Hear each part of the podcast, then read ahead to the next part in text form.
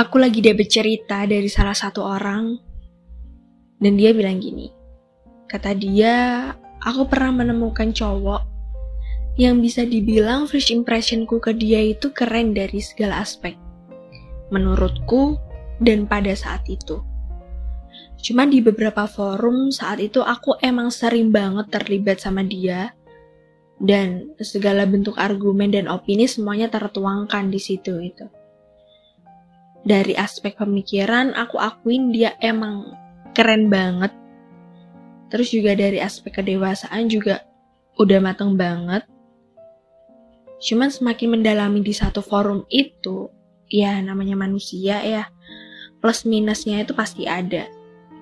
Jadi kita pernah terlibat di suatu event yang cukup besar saat itu. Dan lagi-lagi aku berkaitan sama dia. Awalnya ngerasa ya ya B aja lah. Tapi nggak tahu kenapa makin ke sini ngerasa kayak ada yang beda aja gitu dari perasaanku menganggap dia. Cuman ya perasaan ini aku tepis. Karena apa? Karena aku sadar bahwa salah satu temanku pernah merasakan hal yang sama. Kayak apa yang aku rasain ke dia ya bisa dibilang saat itu aku jatuh cinta ke dia, kagum ke dia dengan perspektif dia akan banyak hal. Dan ada satu momen yang di mana saat itu kita lagi ngobrol, ngopi, ya biasalah anak muda kan. Um, banyak hal yang kita bicarakan di situ.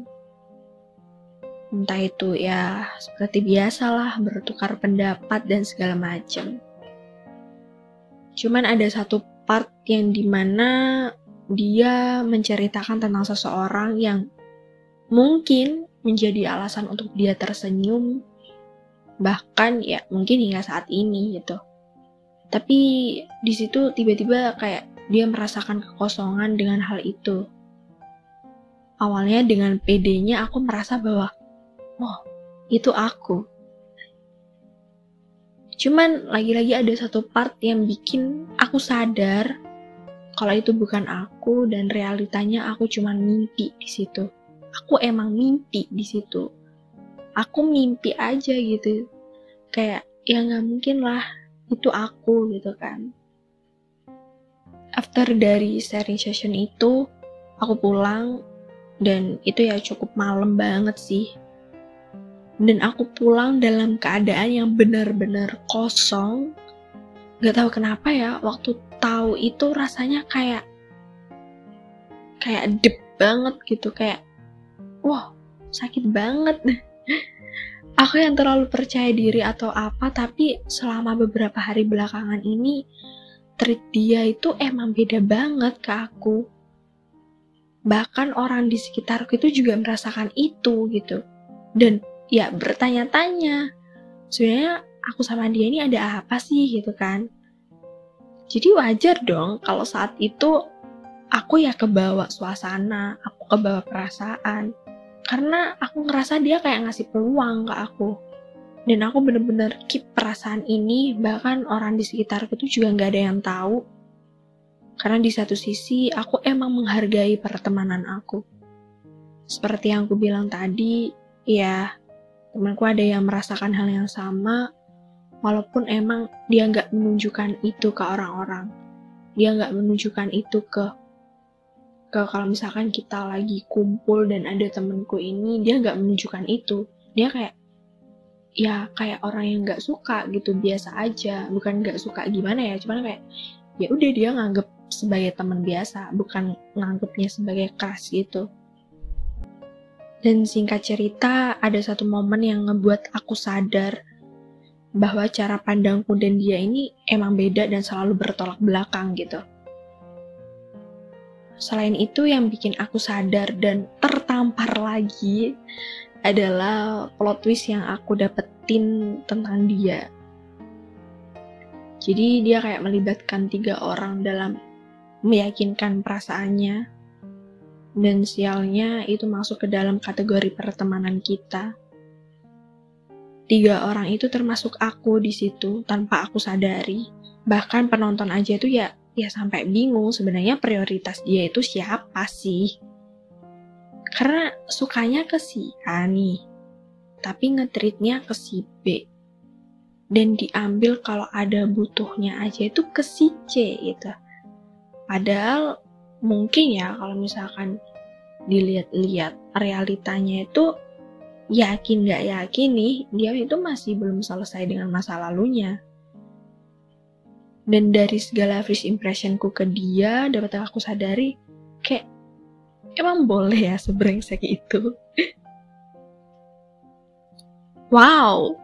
Nih aku sebagai yang mendengar apa yang mendapatkan cerita ini kayak ini uh, menurut pandanganku ya. Pandanganku sebagai finesse gitu.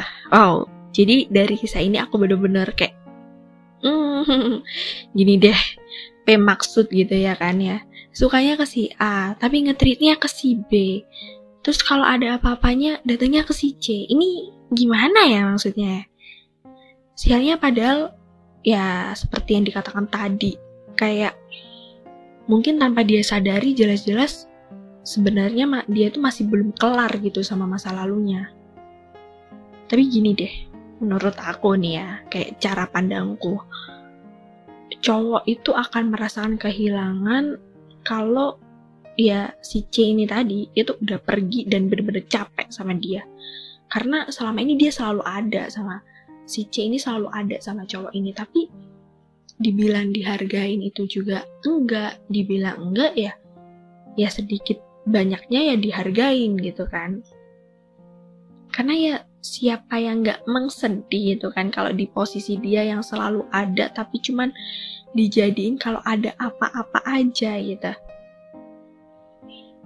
Dan buat kamu yang masuk ke dalam cerita ini, si C tolong cepet sadar, jangan terlalu jauh.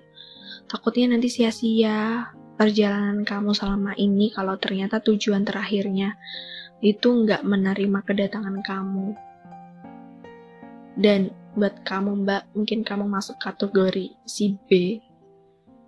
Ya gimana ya? Hmm, mungkin uh, kamu juga harus ini sih harus di posisi si C juga. Jangan terlalu jangan terlalu jauh gitu karena ya takutnya itu tadi tujuan akhirnya itu bukan kamu gitu. Walaupun kamu siap menjadi tujuan akhirnya tapi ya ya jangan ya. Yang namanya cewek kita sebagai cewek itu harus menjadi prioritas gitu kan